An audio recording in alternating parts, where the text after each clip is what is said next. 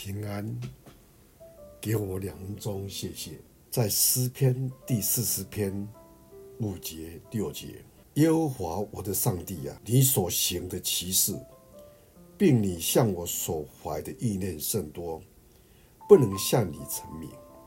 若要陈明，其数不可胜数。祭物和礼物，你不喜悦。你已经开通我的耳朵。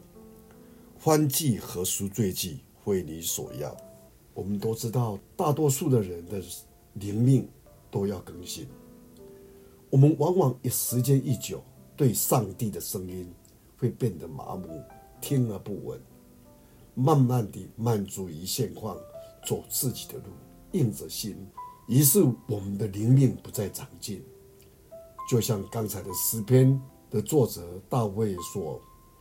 上帝开通了他的耳朵，意思说，他情愿终生成为顺服主的人。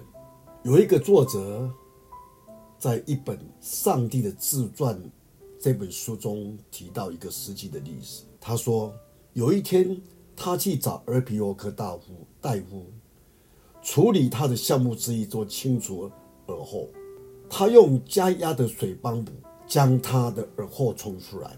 当他看到所冲出来的，就告诉医生，虽然有些东西塞住，他仍然能够听得见。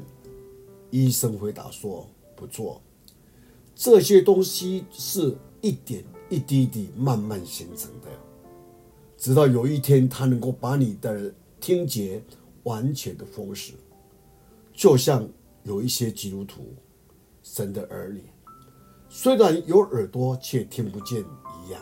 这个医生的话真是一针见血。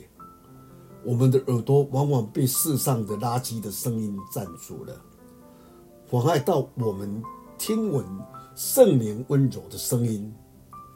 我们完全被今天的世界的事情捆绑，或许过于自负而不认识自己在基督里面的身份。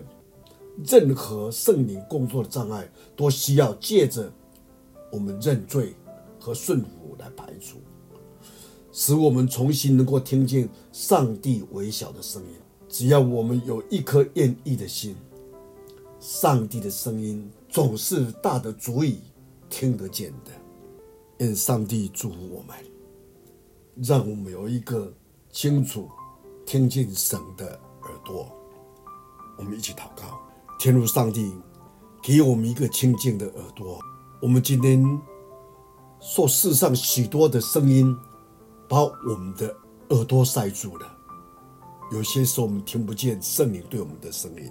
恳求你帮助我们，让我们知道，我们常常要过的一个认罪和顺服的这样的一个生活。